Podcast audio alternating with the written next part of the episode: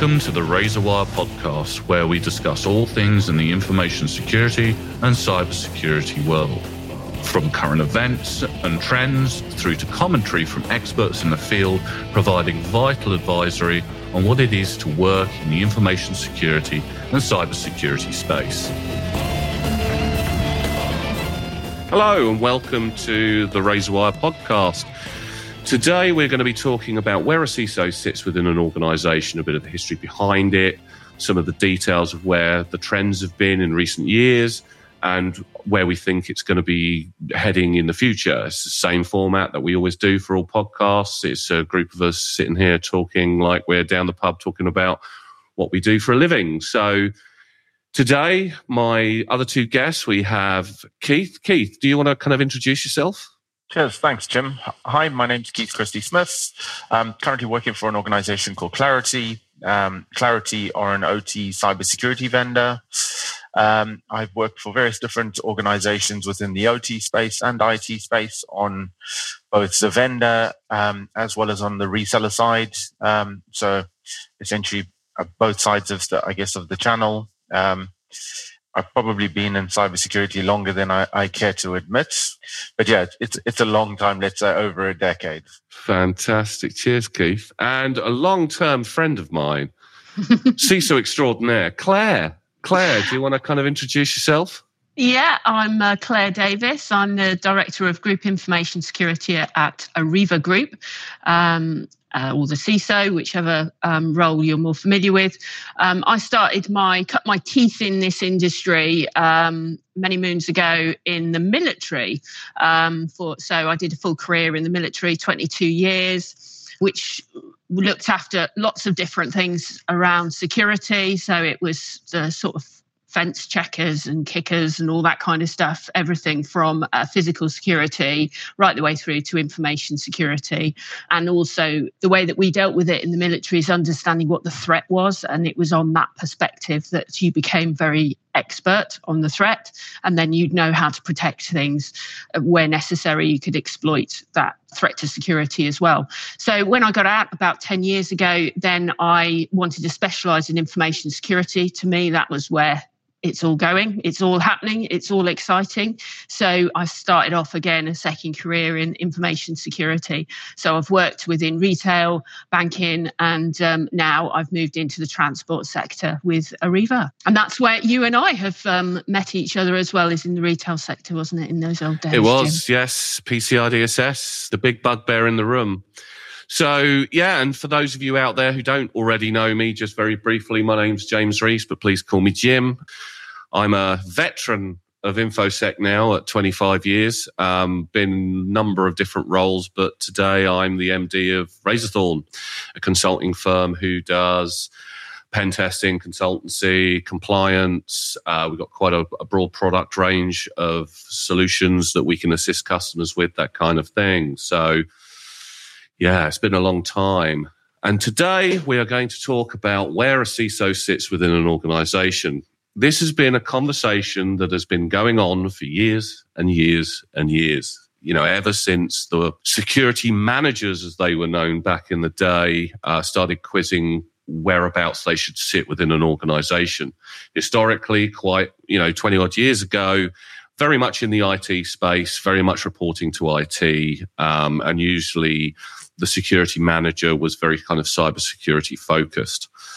As the years went on and compliance started to come out of the woodwork with Sarbanes Oxley and PCI DSS and ISO 27001, and before that, BS 7799, it became more and more evident that security was very much kind of not just about the cyberspace. There was a significant amount kind of focus on compliance as well as governance as well, you know, policies, procedures, that kind of thing. So a lot of us early InfoSec people who've been around for a while kind of migrated from that kind of technical knowledge into the more governance aspects and the CISO aspects. And then moving on from that, we come to kind of closer to today where now the CISO has is is very much in a variety of different places within organize you know various different organizations some still have them in the IT department reporting to the CIO. Some have moved them over to like the, the legal department or the finance department. uh, because the view is, you know, you can't really mark your own homework. So that's kind of a bit of, of what we're here to discuss today. So, guys, first, an easy question. CISOs, where do you think they need to sit? Let's start with Claire. Come on, Claire. well, for me, I in recent times I've worked in an environment where I've worked in the legal side and also in the IT side. That's where we sit at the moment is reporting into group CIO. Although I suppose that in itself is is a little bit of a a bit of an indicator because everyone thinks the CIO is just responsible for IT. But in reality, it's that, you know, there is no technology in there. It's chief information officer. I think it's recognizing that that space within the CIO is not just about technology, it's about how you use the information as well. So, where should it sit? I, I think it personally, it really depends on the environment and on that business. And not just how it is structured but also the environment in terms of how what's going on within that environment. If there's a huge piece of transformation then it might be better to have it in a more of a compliance area because of the amount of change that's going on and the amount of influence that you need to bring to bear. But you know it really depends as well on personalities too and how best those individuals and your reporting stream understand what you're trying to do. Fantastic. Keith, your opinion? Yes, um, most most commonly, I think we see today uh, the CISO reporting in much the same way Claire's just said into the CIO. I think that's the most common layout today or structure today. I guess just to touch on a point that Claire made there, it really depends on the organization itself. You know, regulated industry, banking's a key one, pharmaceutical, nuclear, utilities, etc. In some of those organizations, or in a lot of those organizations, you may see the CISO report directly into the board as well. But yeah, it very much depends industry to industry you know, on the, on the OT side, on the operational technology side, it varies wildly. You know, we see a lot of organizations that still don't even have um, a CISO, or they may have a CISO that's mm. specifically aligned to the IT side of the operation and not the OT side of the operation, or may not have oversight on, oversight on the OT environment. So I guess it, it, it depends from vertical to vertical. And then on the healthcare side, so you know, we I, I do a lot of work with in the NHS and um, which is obviously public sector in the UK. But on the healthcare side, typically within trusts, there wouldn't be a CISO. You know, the role just doesn't just doesn't really exist. There's only a handful of, of, of some of the larger trusts that will have a CISO. So that would be a maybe a cybersecurity manager um, reporting up to an IT director quite commonly. So again, yeah, it depends, I, I, in my view, on, um, on, very much on the on the uh, organization and the vertical. Yeah, and I, I totally agree. I think it's it, you know for many years there's been it's been a bit of an odd one this one because way back in the early days when we tended to kind of report you know the technological people you know we used to sit in the in the IT space it was sometimes very, very hard to, to, in many respects, do your job. If you're writing a policy or a procedure and you're, you're having to get people outside of the IT department to kind of comply with something because a compliance requirement requires you to do it, um, you used to get a lot of pushback. Why is somebody from IT telling me how to you know manage my data. You know you're you're there to make sure my data is is available when it needs to be available not telling me how to regulate my own my own information.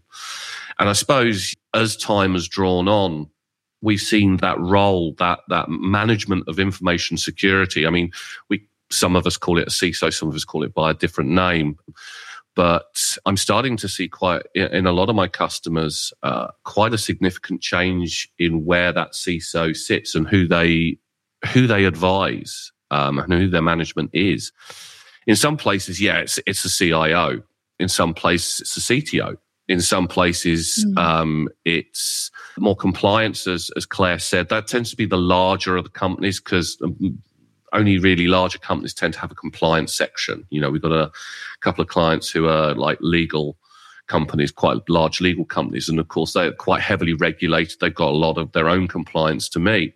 So you do tend to find, you know, if they do have information security people, because they don't all have them. Uh, that tends to be where they they kind of sit. But nowadays, and I think in the last couple of years, we've started to see a lot of CISOs either advising board, you know, the board directly, or even being added to the board as a as an actual role. Because I think the the whole security aspect of of this sector, you know, or the business sector is migrating. We're seeing a massive increase of things like ransomware attacks, um, incidents that that sometimes correspond with security, sometimes they don't, and our whole kind of industry is is dramatically changing from what it was, say, ten years ago. What are your thoughts on that, Keith? Yeah, I, I, agree. I agree. Um, you know, more commonly, I think we're going to see that CISO role reporting certainly into the CEO, um, and you know, as as a result, um, on the board. Um, and you know, in my opinion, that's probably where the CISO function should be, as you rightly point out. You know, the amount of attacks and and just what what's happening in the you know the geopolitical space and and everything else um, is is causing issues, concerns, and businesses need to get on top of that, on top of the cybersecurity challenge. You know, I mentioned OT as an example in my answer to your previous question, where you have you have organizations where they don't have oversight of the entire, you know, CISO doesn't have oversight of the entire operation. Mm-hmm. So that's only going to ultimately end in, I guess, have, giving the CISO um, more power um, and aligning them closer to the CEO. I think is is is only going to be better for you know for that governance, risk, and compliance that the CISO has oversight for in in the organization. I, am going to add a little bit in there because Ooh, you know if I look at how I have to deliver, or I, I've my experience of delivering information security.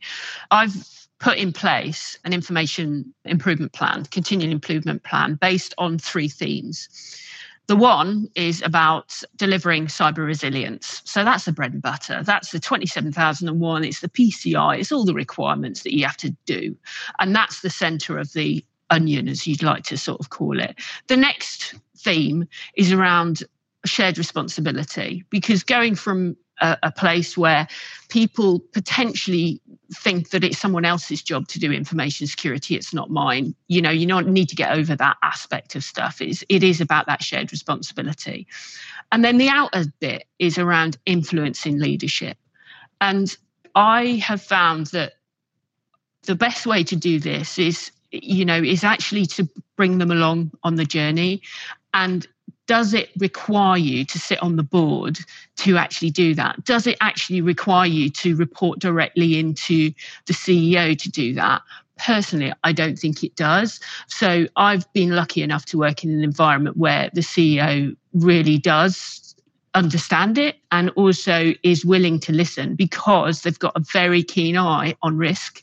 And that's where it all comes down to. You don't have to be directly reporting to the, in my view, the CEO or sit on the board because if you are, you're going to spend the vast majority of your time dealing with things that have got nothing to do with you. You know, uh, uh, that is your issue, is that actually it will take you away potentially from what your focus of your intention, your, your actions are. Because when you, we all know you can sit on a meeting when you're actually in an environment like that and you're sat around with people with lots of different portfolios have got nothing to do with you. And you'll have to sit there and play pay attention to it and not just pipe up when your bit of security comes on. Because mm. you're a specialist in security. I come from the transport sector. So you know yes it's of interest to me the the customer patronage and and especially coming back out of covid. But in reality my job is to try and prevent those ransomware attacks, to try and influence the leadership. It's not about actually doing all the other bits that they get on, they do very, very well on the operational side. We have to put that security envelope around it. Um, and that's much the same as health and safety. That's an important part of a CEO's role as well. But we're not going to put the director of health and safety perhaps on the board. So, you mm. know, it's how you manage that risk that's my personal opinion is it's it's influencing those people not necessarily being those people I mean, I, I, guess in many respects, information security for, for a long time now has been going through quite a significant change. and in many respects, I think businesses in general are still trying to find where security sits because I've been in situations before where you're advising somebody, but you're advising somebody in middle management about a secure, significant security risk or something that could feasibly go very horribly wrong. But that doesn't get necessarily communicated correctly up to a level where a good decision can be made. Sometimes it's even hidden from the people at the top because the individual or the individuals that you're, t- you're advising don't want to sh- be seen as being incompetent or not being able to cope with an issue, or maybe they just don't think something's going to happen. It's a, it's a bit of a balancing act. What are your thoughts on that? Uh, again, I think it's about relationships, you know, mm. um, and I sort of we're alluding to it on my previous answer because I, I think it's very important for a CISO to have those soft skills. You know, mm. if you come in it in too techie and too sort of focused on on the tech you're going to lose the buy-in from the board because they won't understand you and that's why you've got to to hone in those soft skills to be able to just knock on the door and again i'm perhaps i'm quite lucky because I, I when i speak to my counterparts in other businesses they don't necessarily have the freedom of movement that i do where mm. i going back into the office is like one of those things. Do you work from home? To me you can't possibly work from home you know mm. doing this kind of a role because you need to be building up face to face relationships outside of normal meetings with these people so uh, and with your board members so that when you do have a risk when you do have an issue then you can knock on the door and just go in there and mm. I, I feel I'm in a position where I can do that. And that's been born out of those conversations in the lift. It's been born out of a, a quick chat when you're at the coffee machine. You're not going to get that when you're sat at home and you're just going to enter into the meetings that you're invited to or you set up because you will not get time with with those leaders and it's about how you how you manage that. Again, my personal opinion, because I know that there's some strong views on working from home at the moment, but you know, it is about soft skills and, and it is about relationship building. And that's the only way you can influence leadership. Yeah, I, I, I couldn't agree more. Jim, you raised the point about, you know, if you have uh, I guess they someone that potentially turns out to be a blocker and is not feeding information up to, I guess, to the levels above, based on you know it may not be good, may not always be good news um, that they're wanting to, sh- or bad news that they're wanting to share.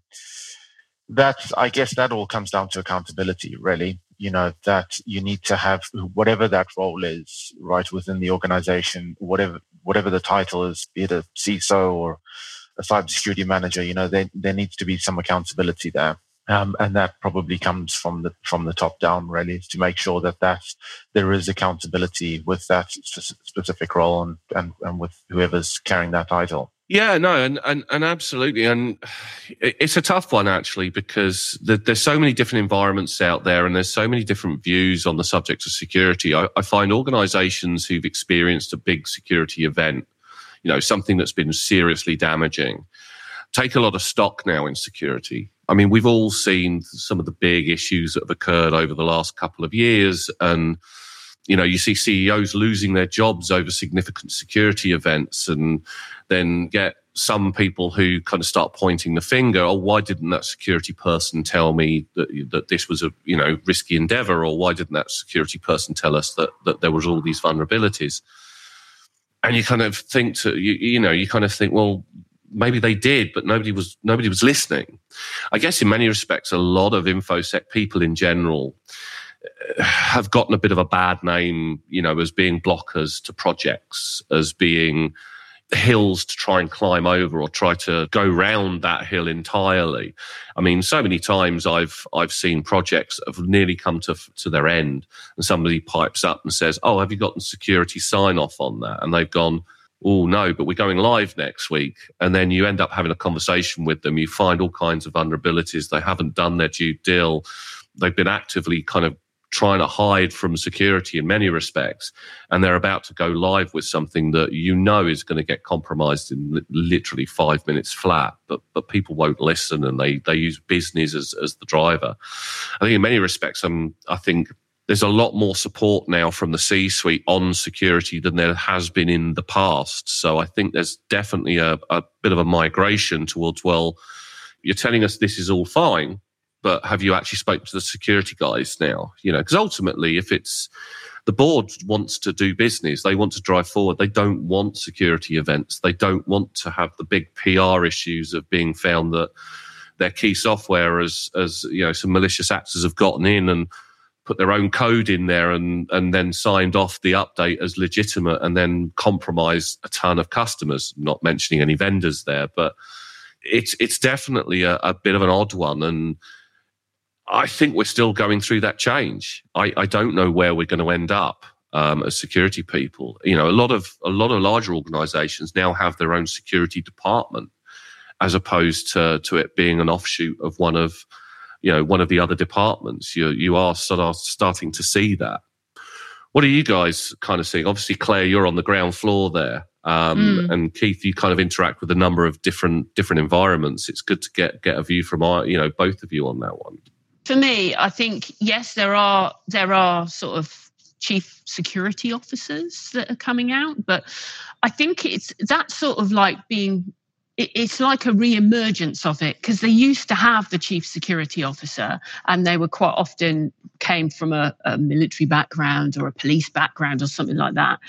And the drama is then they don't necessarily understand and, and this isn't in general, but you know, they might not understand the information security side of things because I have seen that in the past mm. as well, that they're very focused on on the old school physical security. And it's like, oh, well, those are the geeks in the corner. You know, don't quite know what they do, but yes, they are responsible. I'm responsible for it. And and you're seeing a bit of a re-emergence of it, but perhaps with more weight coming on too that they need to actually understand the technology. I mean i know a few few areas within uh, transport that that have got that uh, a chief security officer and to good effect to, to be fair with you. But i think that we've got to sort of understand again it's got to be looking at what your environment is and what you actually deliver because I think understanding that information is the lifeblood of all of our, our organizations, what other aspect of security is going to sort of uh, be on a par with that? Um, as to uh, to to add to their portfolio on the physical side, and I think only if you've really got quite a significant health and safety risk, or potentially that that brings in or threats on a physical nature do you actually need to pull those two portfolios together i think i still so my portfolio includes data protection as well so and that's a little bit unusual too um, when i speak to people and i personally find it fabulous. I find it great. I think we work really well together, especially when you're a small team. There is a small team of less than 10 of us that are delivering that across our group, as in data protection, information security, and security operations. And it works really, really well and efficiently as well um, and effectively because we're all, unless you come from perhaps the finance, the pharmaceuticals, those kind of environments, perhaps, you know, I'm talking out of turn for them, really, uh, you know, money is an issue, budget, mm. things like that. So they are going to look at uh, restructures and make, trying to make things simpler and cheaper to do, especially at the core, you know, um, corporate centre, whatever it is, and however you are structured in that. So you've got to keep it thin you can't have lots of different organizations as well. So uh, I think instead of perhaps bringing chief security officer, I think perhaps looking at the portfolio of bringing data protection and information security together is good. Yeah, makes total sense as well, right?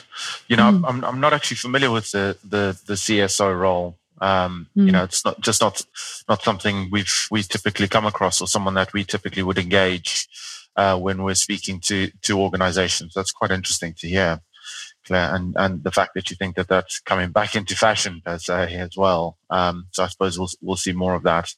Uh, Jim, just to touch on a point you made, I think just as a you know, you were talking about um, security at times, sometimes being almost a bolt on, right? At the mm. end, a, a, a stopper almost.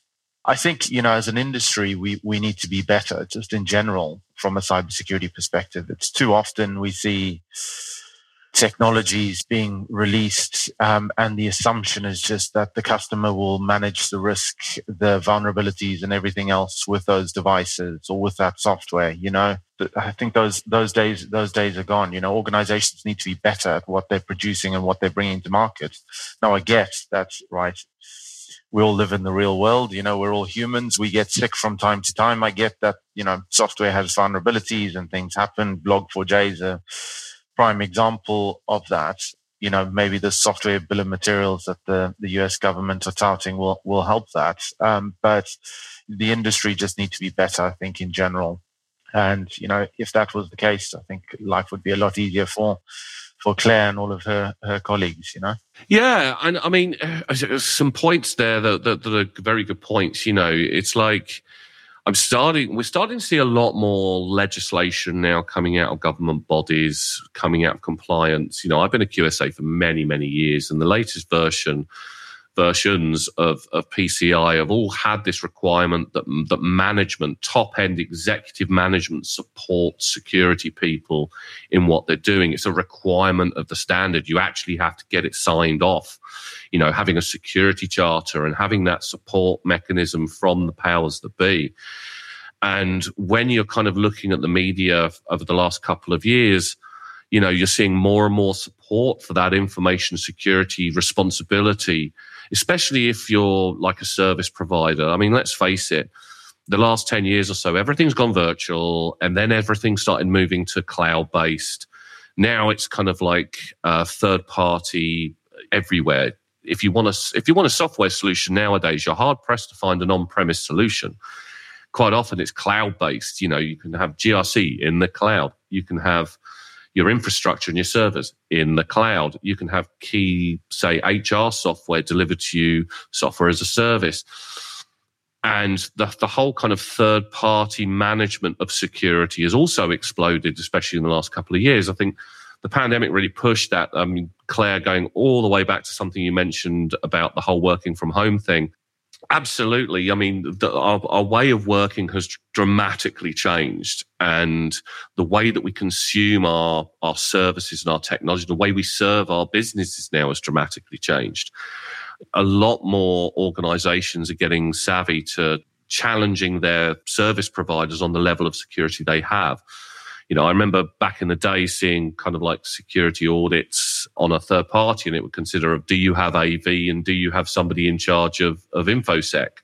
Well, gone are those days. And if if I'm reading right what I'm seeing from the UK government and the US government, they're now starting to push to for organisations to to actually have people in significant roles who are actually accountable and and trained in security. So I, I can see this role becoming more and more important in the larger companies. I think in the mid-sized companies, that's probably not going to happen. There's still going to be a lot of reporting back to, but be it the finance officer, the legal aspect or whatever. But I mean, I know CISOs over in um, Silicon Valley who get paid like four mil plus in dollars just to to provide the role. I think I might go and move over there at some point. But uh, you know, we're getting a lot more prominence, and uh, I think if legislation keeps going the way it's going, I think maybe go- larger companies or critical companies, at least critical infrastructure companies, are going to be forced to have somebody, you know, security wise, at least advising the board, if not sat there on the board, so they can enforce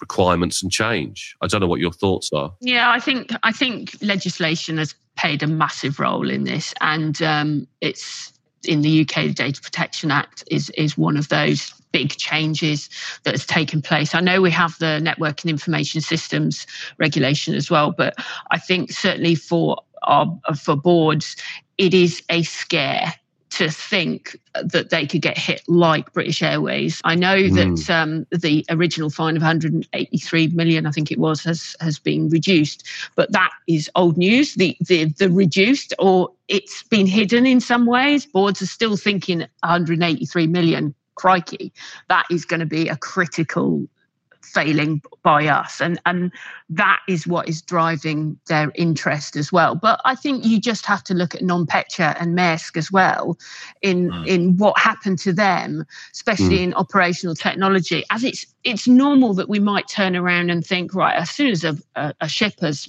has left port they haven't got anything to worry about. What do we need IT for? You know, it's like you just run the boat to wherever it's going to. But it, it's obviously a case that that went non operational for what, 10 days or something. That is horrific. And, and I think mm. it scares a lot of businesses. So, you know, going back to influencing leadership, it's how you build up that relationship.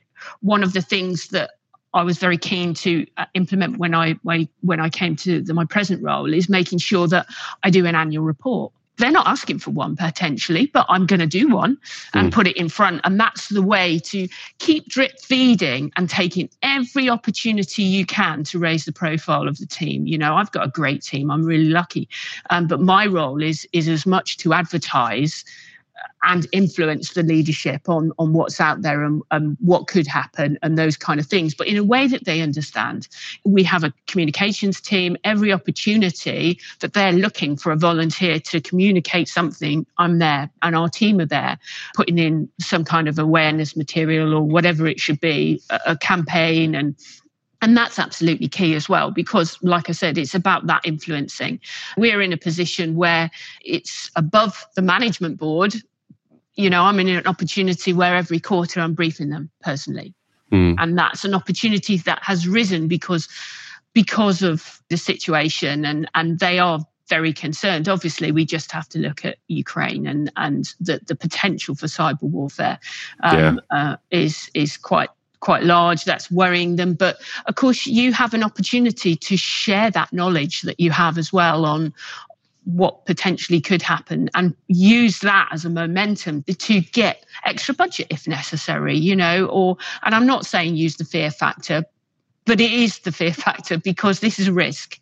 It's not scaring them, it's introducing what that likelihood, a risk realization. Absolutely. Uh, one, one thing that you mentioned there as well, and, it, and it's a good point, the whole Maersk thing where they, they were down. I know that, that they were in a massive court battle with their insurers as well, because they were they were claiming a billion off their cyber liability insurance.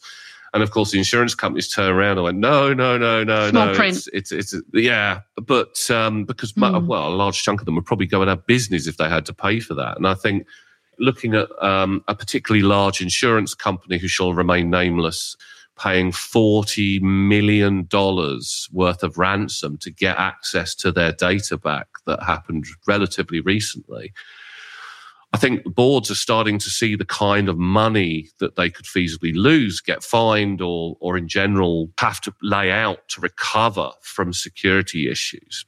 And it's getting to the point now where they're actually sitting there thinking, can't ignore this stuff anymore. We need to get people who can actually help us kind of prepare ourselves because it's a very different world than it was 10 years ago. Maybe some of the changes that we're seeing is based around businesses, organizations, obviously governments as well, really seeing the cost of not doing security properly. Yeah, and, and having cybersecurity insurance is not a strategy anymore, right? No, well, they're not going to. They're, they're going to try their hardest not to pay out, really, aren't they? Mm, yeah, well, I've, i mean, fairly recently, uh, a lot of them came out to say they, the ransomware is not going to be covered by yeah. a cyber insurance anymore. So, you know, that's, I guess, the, the tip of the iceberg. What else is not going to be covered? That almost burying your head in the sand is just not, not a strategy anymore. Yeah, I think that's, you know, it's an interesting point. It was something that Claire mentioned actually earlier that just made me think, you know, Claire, by the sounds of it, you're, you're obviously, you're making sure that cybersecurity mm. is not bolted yeah. on at the end, as, as, as Jim was talking about. You know, you, you're along for the journey, right? And you're, you're working with, with the organization, which, which I think is obviously, is obviously key. But we've obviously spoken a, a lot about uh, large organizations, but in a previous life, um, I worked for an MSSP and, we used to deal with SMEs, you know, anything up mm. to some fairly large, uh, medium sized organizations that didn't have dedicated roles. Um, they maybe had a SOC, they were buying a SOC platform as a service uh, to the point of, you know, working remotely and, and not being in the office.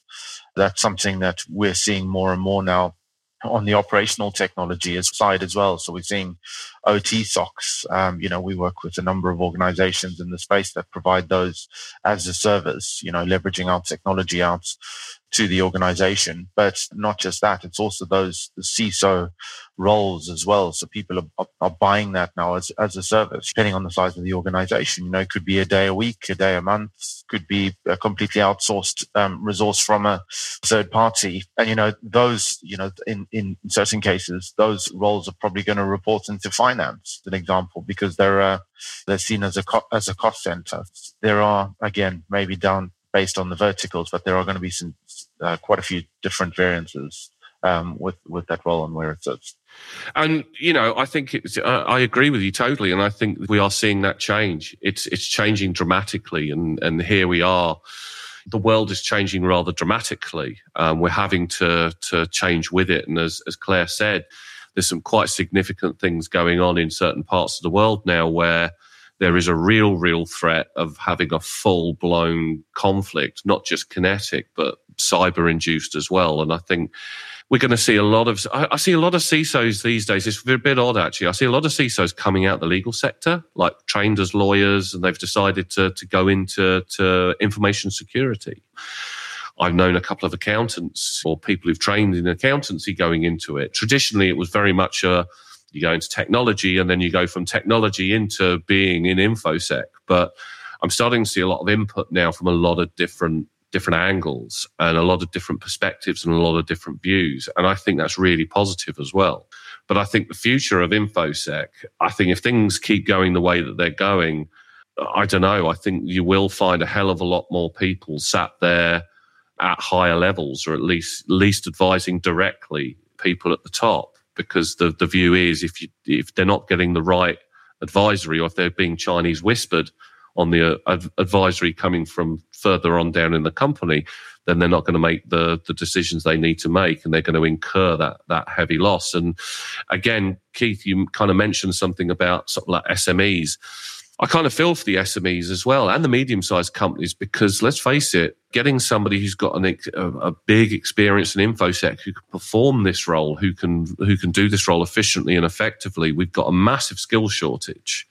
We've had two years where uni has been apparently on, but let's face it, it's been so disruptive that I, I think a lot of people have had had problems getting through their their university courses on infosec. Um, we've seen a, a, I've seen a lot of my peers, a lot of people who have been in the game for a long time, kind of retiring. Uh, you know, I know at least four or five very very good infosec people that when the pandemic first hit and they all got locked down and they were told right there you are nobody really knew how long we were going to be locked down from and people were put on furlough because a lot of security people were put on furlough as well don't forget they just went sod it i've got my pension. I've made my money. I'm just going to retire now. It's, it's going to be like this for a couple of years, and and I've only got a few more years left in me. So yeah, I think I think it's a bright future for people becoming information security professionals, and for people who are going to be on that top role, be it you call it a CISO, security manager, chief vision officer for security. I see some crazy stuff these days of what people are called. I think it's only going to get bigger and bigger and bigger. And I'm certainly, as I mentioned before, Silicon Valley, New York, you know, the cost for a CISO or a CISO level person has gone dramatically up. It's going to attract a lot of people in and out of current InfoSec to move into that space because you are going to see ever more importance being delivered to the, the people who are going to be advising and making sure that a company is secure in its delivery of whatever service it is um, or solution that it that it has into business at large, and especially if you're, as I said, especially if you're a service provider, because no one's going to accept your service unless you can prove that you're secure and you've got somebody that their security people can talk to. Yeah, I mean uh, it's it's a challenge, right? And it's only it's uh, only seems to be getting getting worse, right? Not just for SMEs, you know, there are t- certain verticals where they can't go out and hire a CISO or a C level exec because it's just cost prohibitive for them. You know, healthcare is an example, right? The NHS, as soon as you, you put that title on a role, you know, the cost for, for those people goes up quite significantly. So it's, it's a challenge. I just think as, as an industry, we're going to have to weather for a while. But yeah, hopefully, as you point out, there'll be more people coming into the role through universities and, and, and the various different programs that uh, some of the large organizations are running as well. Hopefully that'll that'll be addressed in the future, but at, at the moment, yeah, that's that's unfortunately the state of play. But it's exciting, right? I, have got to admit, you oh, know, gotcha. I go into work and people are sort of they hear little bits of conversation, or you know that we we are communicating the stuff that we do, and the amount of people that come up to us and sort of say, "This is really exciting," and I'm excited by that. That actually people are looking at security as being an opportunity for themselves, or that actually isn't a blocker. It is there for good reason, and that we're not the ones that are being the policemen. We're the ones that are influencing them leaders leadership to make the right decision and do things right mm. and and for the right reasons you know and and I think that the future, the economy is such that it's it's not so bright, but certainly as an industry, the future is bright for us in that respect. That we've got a lot, a good future, um, and if anyone listening is thinking about coming into this environment, you know you will never be bored with information security. That's certainly what i always say um, to to everybody that that is thinking about coming across. And every day is a different day. I look at some of my other colleagues that are dealing with other bits in technology or other bits in compliance, and I think, oh, I'm glad I'm not doing that job. I love this one. Thank you very much. you yeah. know, but yeah. Claire, I don't know if you're seeing this. Look, it is. It's incredibly mm. interesting. I love, I love mm. my job. Right. I'm, I'm really glad um, that I made the transition into cybersecurity because, you know, as you say, every no two days are the same. But I don't know if you're seeing the same. But I find people who are not directly engaged or directly within the security space, um, within organizations that you're speaking to, now I guess because cyber is, is, so prevalent um, and people are so aware of it, they just find it interesting. Yeah. They just people want to talk about it. Yeah, you know, do. even when you're down the pub and you mention that you're in cybersecurity, you, know, someone who, you know, in finance who you think would, wouldn't care, you know, all of a sudden has a raft of questions and, and, and things they want to discuss about, about cyber because technology is everywhere. One of those ways of influencing people, everyone, is to make it relevant to them. If you have to spend 20% of your communications campaign on how to secure people in their home space, which is of interest to them, remembering the quadrant for, for how to manage stakeholders, you know, influence and interest, that actually that's good because you've got them hooked. You've almost fished them You've got them hooked so that they're interested in what you do. And then you can sort of encourage them to start thinking in their workspace as well in the right way and realize that you're human that we are we are here to try and trying to help them but i find one of the most interesting ways to get people on side is to get them to understand the threat. And this is where people coming from the military, from my background, we understand the threat so much that it, it's the add on is the actual protection bit on how to protect against it. So when you start getting people into the psyche of potential uh, cyber criminal, uh, nation states, all that kind of stuff, they mm. get it interested around it. So you're saying the reasons why, like put compliance to one side. This is when it goes wrong. You turn around, and whenever I say, What is the drivers for information security? They'll come out with compliance, they'll come out with other bits and bobs. And I'll say, Actually, it's the baddies. It's the people we want to prevent the incident from happening, but we need to understand why do these people want us? Because this information is so, or the service that we're delivering is, is so critical or whatever understand them, then we can help to protect against it. That really gets them going. You know, they really are interested in that.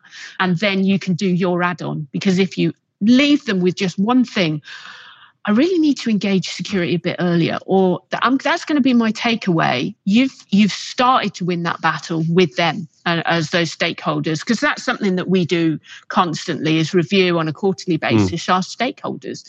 What's their interest in what we do? What's the influence that that they can bring to bear, and and that helps us to to ensure even like a like a psychological operation it's like a military operation in our place but you know it is a psychological operation to bring them along for the journey and prevent the baddies from having an effect. Absolutely and and, and both of you have mentioned something quite interesting there and, and it's it's it's something that that got my thought going. The attitudes towards infosec has dramatically changed, dramatically changed in the last just five years. I remember trying to get information security across to people and, you know, using all the uh, psychological techniques to gain rapport and to mirror and all the rest of it. But, but quite often it fell on a lot of dead ears and people really didn't care. It's never happened before, so it'll never, never happen in the future.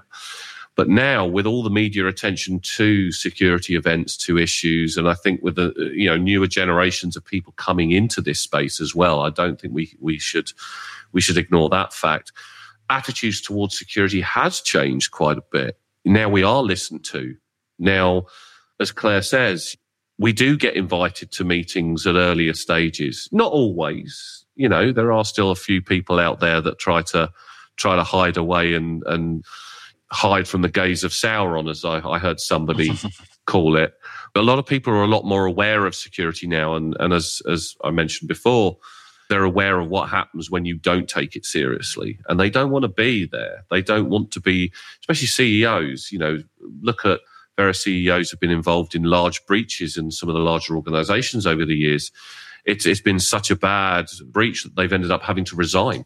Mm. So the people at the top level are taking it seriously. And you, I can go into most organizations now, or I can talk to people that I know in my personal life around the pub, and I tell them I'm in InfoSec. And rather than them sneering and going, oh, God, or just saying, oh, that sounds fun, and walking off, they are actually starting to quiz me on what it is we do. I tell them it's not as sexy as like the film Hackers back from the 90s, where we're dashing around on rollerblades and floaty landscapes as we hack into things. It's not quite that rock star yet, you know, maybe in the future with the metaverse, but a lot more interest is coming our way. And I think, I think, I think that's a positive thing. And I think what that's doing is it's allowing, it's allowing us to do the job that we're there to do. And I think a lot of people think that security people are there just to give me a bad day and tell me I'm doing something wrong.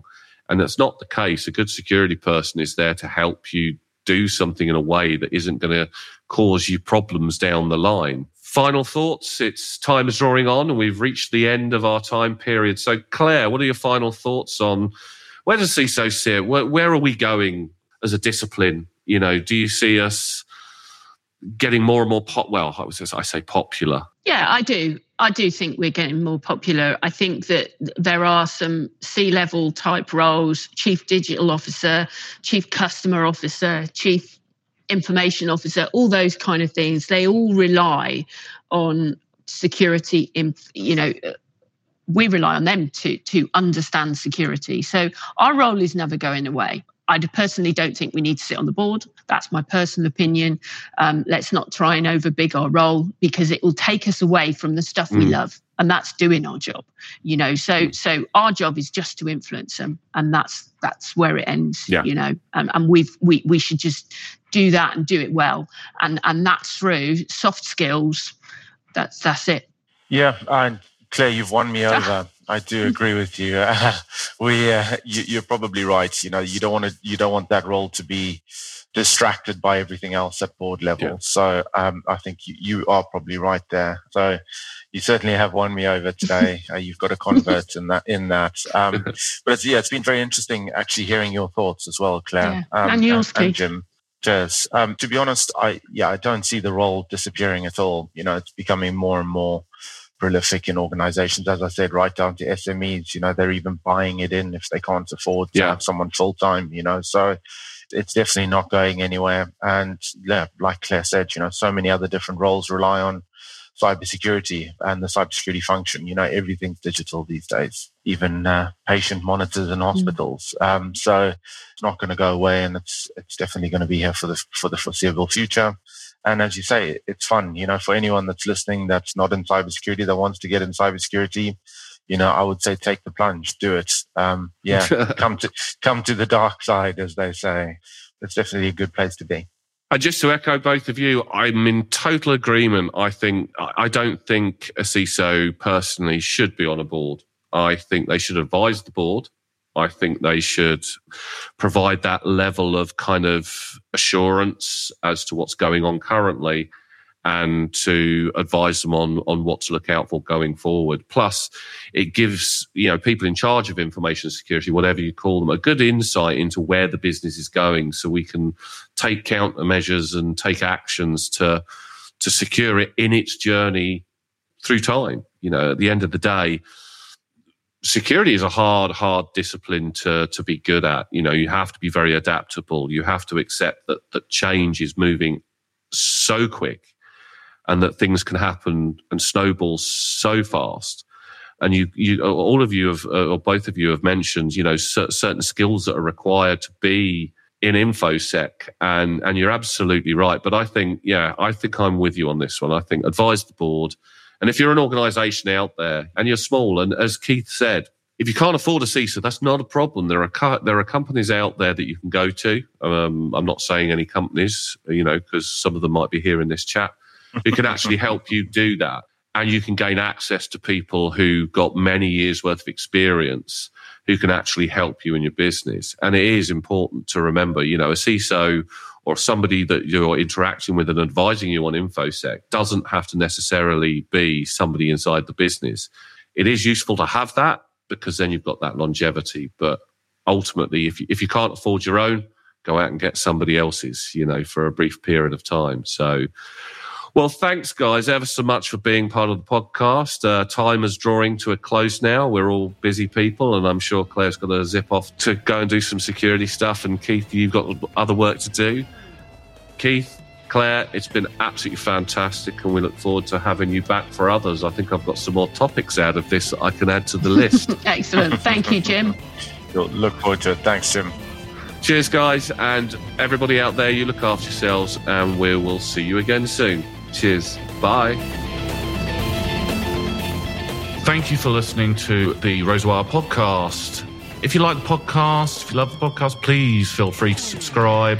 And if you have any questions, please get in touch. Thank you very much and have a great day.